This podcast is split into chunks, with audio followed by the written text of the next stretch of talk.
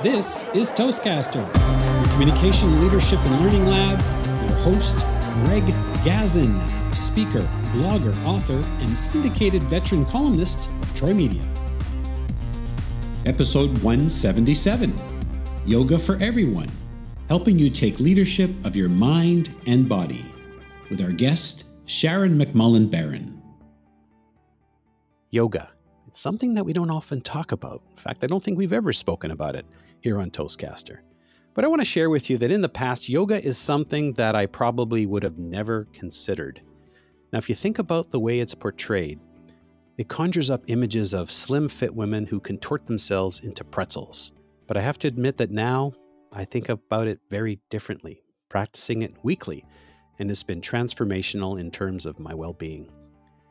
Our guest today is Sharon McMullan-Baron, and she is in fact my yoga instructor who I met through Wellspring, Alberta, which we'll talk a little bit about a little later on.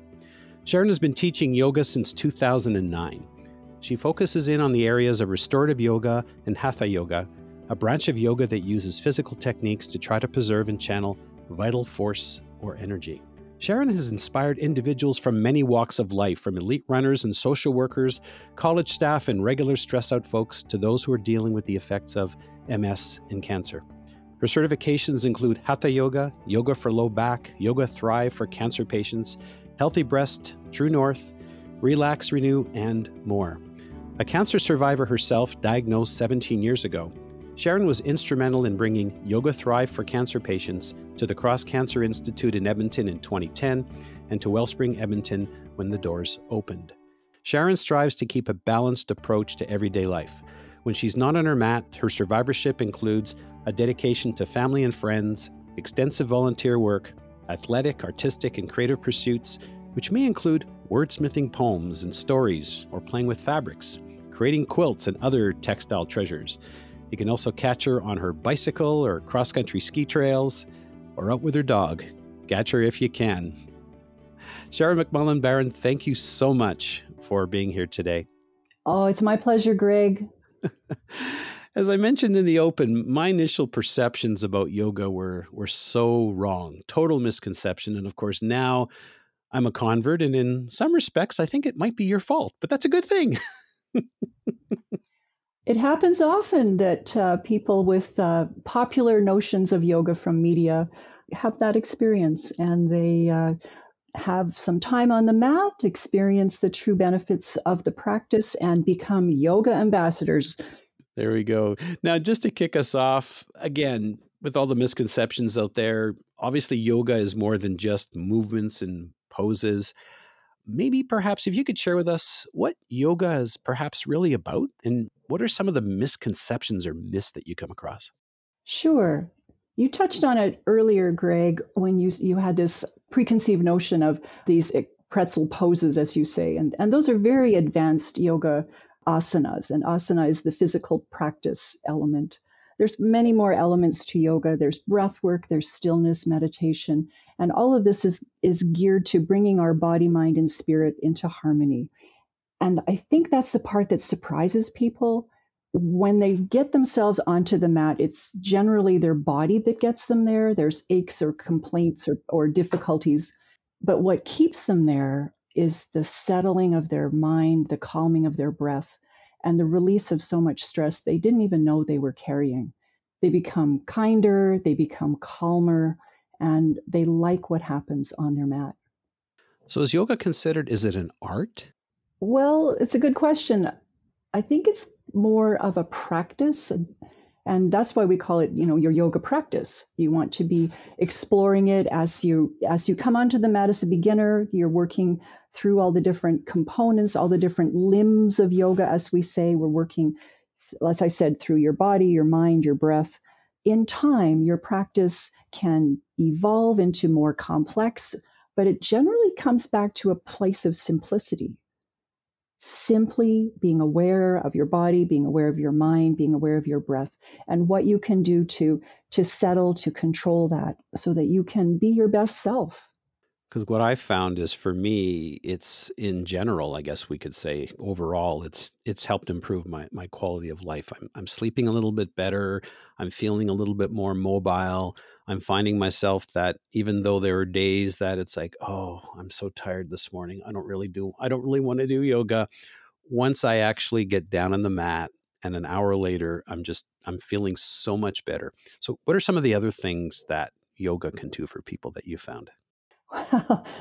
I'm, I'm giggling because you're such a, a perfect example of what happens. I say I say to my students, if you're tired, come to class. But if you're like really sick, stay and take care of yourself because it's that malaise or that fatigue that we need to shift through the movements and, and through the breath work and through that awareness that we develop. How are we today? What can we do to release this? And, and what is it you need every day is always a little bit different. So, yoga has many applications. From my two year old grandchild was practicing yoga at daycare. They had these fun little movements that they were doing, and they were and they were the movements and and child appropriate. But it's just that example of here's this person, two year old toddler benefiting from the yoga is a tool for life. It can apply to all ages, all stages. And that's the beauty of it. Once a person becomes familiar with the different aspects of it, it can serve you through your entire lifetime, whether you are that young child or a student um, wanting to work on their concentration so they can perform academically at their best, whether it's an, a person of athletic interest wanting to have that strength that flexibility to be able to physically perform, whether we simply want to sleep better or relieve the anxiety of our, our turbulent times that we find ourselves in. All of these uh, results can come from that yoga toolbox that we carry. If you look at a yoga studio's offerings, it's really exciting because they offer so many different classes and it can be perplexing, but it also can be really inviting. I'm a senior, I want to take a, a, class that's more appropriate to my needs. If I'm a pregnant person, I want to take a class that's more appropriate to my needs. If I'm a beginner, I want to learn, so I want something that's appropriate to my needs. And a yoga instructor will take those tools and tailor them to the individual in front of them. So it truly is a lifelong practice. And if you come in with a specific concern, either low back difficulties or as I've worked with people with MS and the cancer, again, we can put things into the class that is helpful specifically to that need and avoid things that would not be particularly helpful to that person. In preparing for our interview today, I decided to look up and see who else does yoga. And I discovered that Sergey Brin, the founder of Google, he once said that this relaxing practice of yoga keeps him centered and helps him maintain a, a sense of normality in his life. And then, of course, former Beatle Paul McCartney, he says, I swear by yoga. He advises his fans to practice yoga, and he believes that yoga strengthens one from the inside. Well, he's right because people experience yoga as a, a workout, but after a few classes, they understand that it's truly a deeper work in. Wow deep. That's deep. and one more Oprah Winfrey. And one of the things that she said was nothing to do with the physical movements, but Oprah says that yoga helps her move past negative thoughts. So it sounds like yoga is, in fact, just for everybody. all the people, all the yoga, all the time. Sharon, it almost seems like moving your body can also change your perspective, maybe perhaps you're you're in a rut and you're not sure which way out but if you get your body moving and you're feeling much better you might look at things a different way absolutely greg yoga changes your perspective and people come to the yoga mat anticipating and hoping to change their hamstrings but they don't always anticipate the deeper change inside they become a better person. Their better self can then be better in the community, better leaders, better in the home and, and their relationships. And it's that deep down shift that really resonates with people. And I think the body gets them to the mat, but the deeper spirit side keeps them on the mat. So, not only yoga helps you take leadership of your mind, body, and soul, but it can also help you as a leader if that's what you're doing. I agree. Sharon, obviously you're passionate about yoga. It seems that you've made a significant impact on people with respect to helping them on their yoga journey. I'm really curious, how did you first discover yoga? What made you decide to start?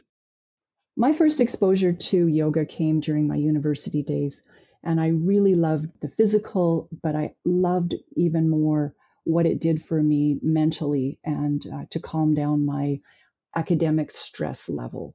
I rediscovered yoga when I was uh, diagnosed with cancer in 2006. I thought that it, I could try something very gentle, very benign to help me rebraid my body, mind, and spirit that had been just shattered by this diagnosis. And as I practiced, I started to notice a transformation happening within me. Things started to feel better. As the treatments concluded after two years, I really wanted to work on regaining my strength and regaining my sense of self and calmness. And the yoga provided that. So much so that I took more challenging classes and was invited into the teacher training. Someone noticed that I seemed to have a, a good way of uh, sharing it and encouraging others. So I, I did. When I finished that teacher training, I said, where is the yoga for cancer people? We have yoga for prenatal, we have yoga for seniors, we have yoga for teenagers, we have yoga for athletes and runners. Where is it for the cancer community?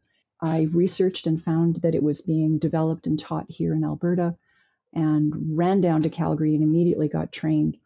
The next day, upon my return, landed in the office of the director of the Cross Cancer Institute in, here in Edmonton it serves northern Alberta and the Northwest Territories for cancer community, and said, "Hi, I'd I'd like to uh, share my yoga experience and teach yoga here." The doctor pushed back from his chair, smiled, and said, "We've been waiting for someone like you. When can you start?" and so I did, and it's just been that shift from all of these other types of yoga that I was teaching, I truly found a, a, home here working with the cancer community. I found that by deconstructing the yoga into bite-sized, gentle, accessible pieces, that the yoga students there were finding success and feeling better. And that was what was so gratifying for me. And that was why I continued to do it. This perfectly illustrates that yoga really is for anybody. Absolutely. And it's part of that misconception because uh, as a cancer patient, your your life is so dramatically changed. And when someone comes in and says, you should do yoga, it's probably the last thing on their mind. Oh, yes, that will help. But it does. Wow.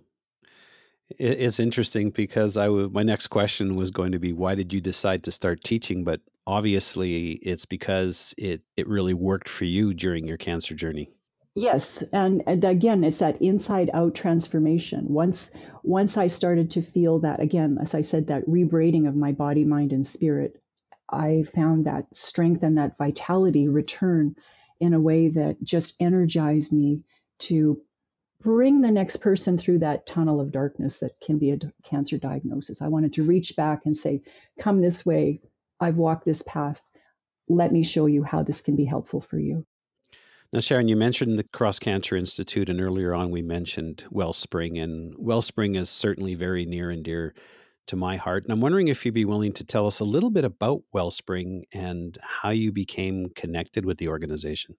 Wellspring uh, is a wonderful center that is non medical programming. So it offers cancer patients, survivors, caregivers, and the bereaved and families the opportunity to participate in programs that help either with knowledge or artistic expression or, or movement based therapy or support in, in a very compassionate, supportive environment.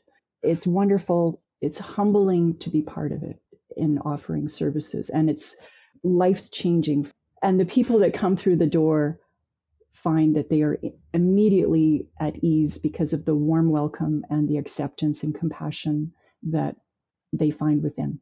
I can certainly concur because, of course, my uh, my family has partaken in the the services and activities of uh, of Wellspring, and also just to mention that there is no cost to for any of these programs. It's donor funded. From my understanding, it's it's donor funded, And you can find it at wellspring.ca, and we'll certainly put that into the show notes. Now, Sharon, I'm just wondering now, we do have a number of listeners from Edmonton, from Alberta, from Canada. I'm just wondering for someone who perhaps is outside of these geographic boundaries and they're looking for something that might be similar, can you suggest or recommend what would they search for or what would they look for with respect to finding a program to see if there's a program near them that might be something of something similar? If you look up wellspring.ca, you'll find that there are a number of them available through Canada. Something similar might be what is often referred to as an integrated health center. If you were to do an online search, community based, non medical center of support for cancer would be the type of phrase to type. Okay, that's that's super because again, we do have listeners from all around the world. But right. the other thing you could do is talk, you know, is, is talk to people in your local community, and perhaps they can uh, suggest something? There are places in the world that already have a very integrated approach to this. And I'm thinking of the UK and, and Germany in particular. Yeah. And if you are familiar with someone in something in your area and they're perhaps not offering a yoga program, maybe it's something that you can suggest to them. Now, Sharon, if someone was thinking about hitting the yoga mat, what should they do? What can they do to get started? Where should they start looking? I would suggest that a person explore the yoga studios in their community to find out what's being offered and to determine if that's a fit for them and to feel free to shop around to really explore what would work for you. Also, online, it's become a big, big, bright world of yoga online. It's an easy way for someone to sit back and watch a video and determine if that would be the level of uh, practice that's appropriate for them. So you you have to be kind of a knowledgeable shopper, if you will. I really like the American yoga teacher Peggy Cappy, C A P P Y. She offers her programming on the PBS network as well as through videos to purchase or online and a few books. She provides a blended class so that a person can select introductory level or a more advanced level while watching the same program. It's very, very good. And I've recommended her for a long time. If a person wants to really get into the more anatomical aspects of it, one of my teachers was Susie Hately. She's a physiotherapist, now yoga teacher, H A T E L Y. Her company is Functional Synergy, she does videos online, little short snappers, so that you can get a little bit of movement. She brings in things that are kind of a teaser, like what happens if you moved this way instead of that way, just to get people landed in their body and familiar with how you can modify for your own personal situation. My one go to book is called Meditations from the Mat, and it's by the American yoga teacher Rolf Gates, G A T E S. And he's really interesting because he takes a person from page one through the book through the eight limbs of yoga so that you do touch on all the different aspects of the physical to the breath work to the meditation, concentration, all of these very important branches that comprise the yoga experience. And that's the book that you typically use at the beginning of all of your sessions. I do. I like to integrate a little bit of the yoga philosophy into each class that I that I bring to people. Okay, so that's a great way to get started. Super. Now, Sharon, I'm just wondering sometimes people may come into a class or they may not want to come into a class because they maybe feel intimidated or a little self conscious or maybe they're apprehensive. I know I was a little bit when I started. What are your thoughts on that? I always say in class do what you are able to do, to explore the motions, the range of motion, to explore the pose, to explore the breath, to explore the stillness with a sense of curiosity and playfulness. Pain shouldn't happen on the yoga mat. And if it does, I always tell people to stop. We either stop and modify or they stop and rest. No judgment about what a person can or cannot do the toughest thing to do is to step onto that yoga mat. And you're right, a lot of people come in stiff bodies and they're scared, and men in particular find it intimidating uh, because of what you referred to earlier about the pretzel pose perception that you must do. Well, when I sign up for a swim class, I swim like a rock, but I'm there to learn how to swim. And I think that is a similar situation for yoga.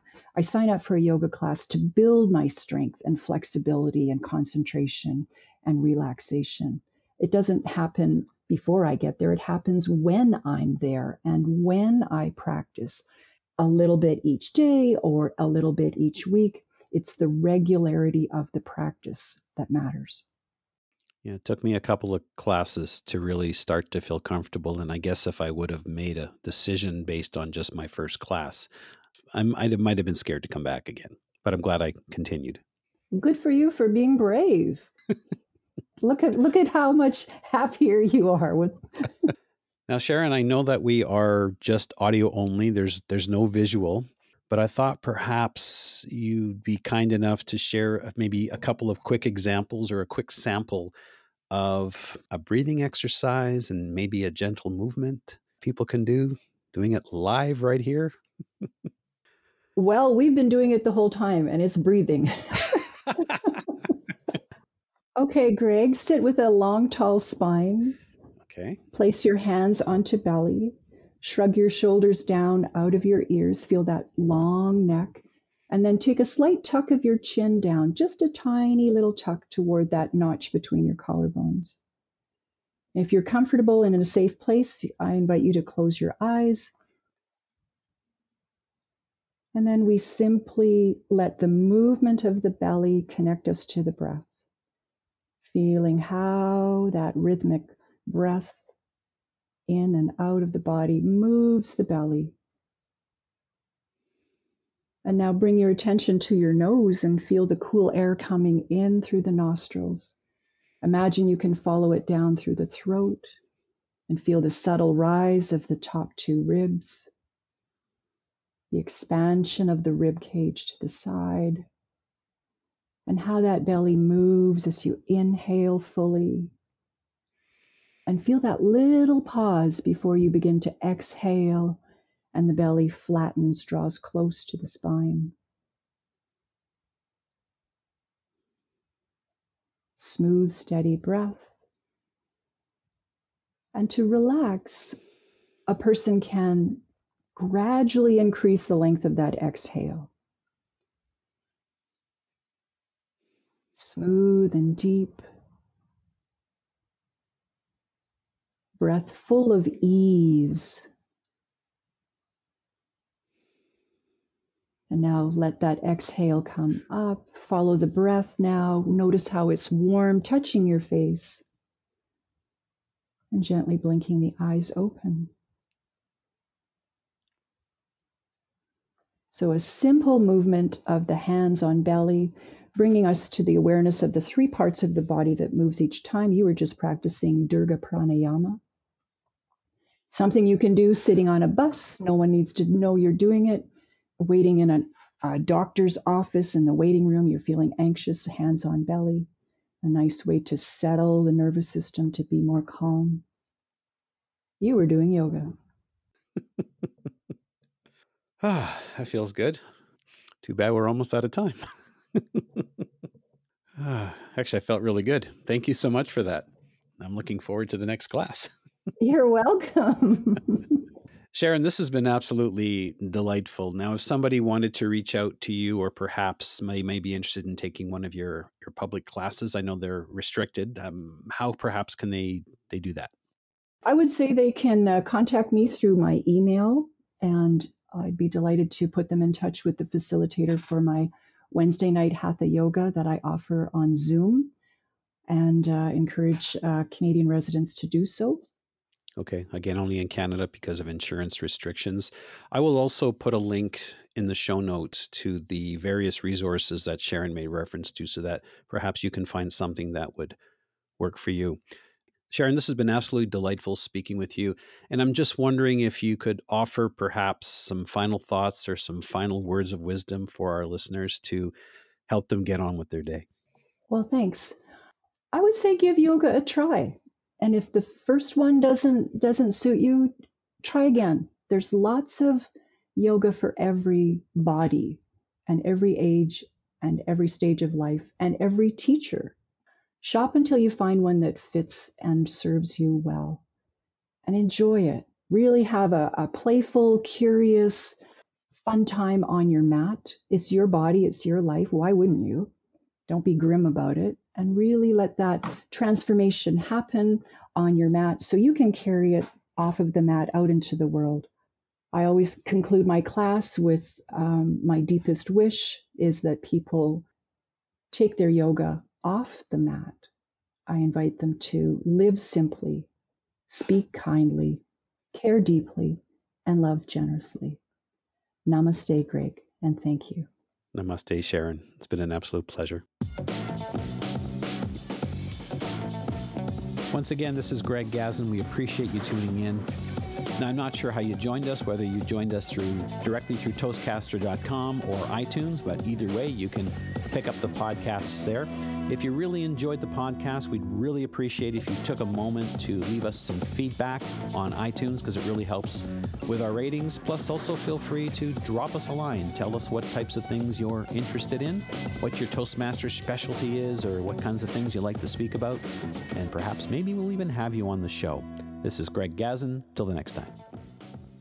This episode was sponsored by Corey Outsmarts the Butterflies a new book by Greg Gazin, geared to ages 8 to 80. Whether you want to improve your speaking skills or build your confidence, this short read is suitable for all ages.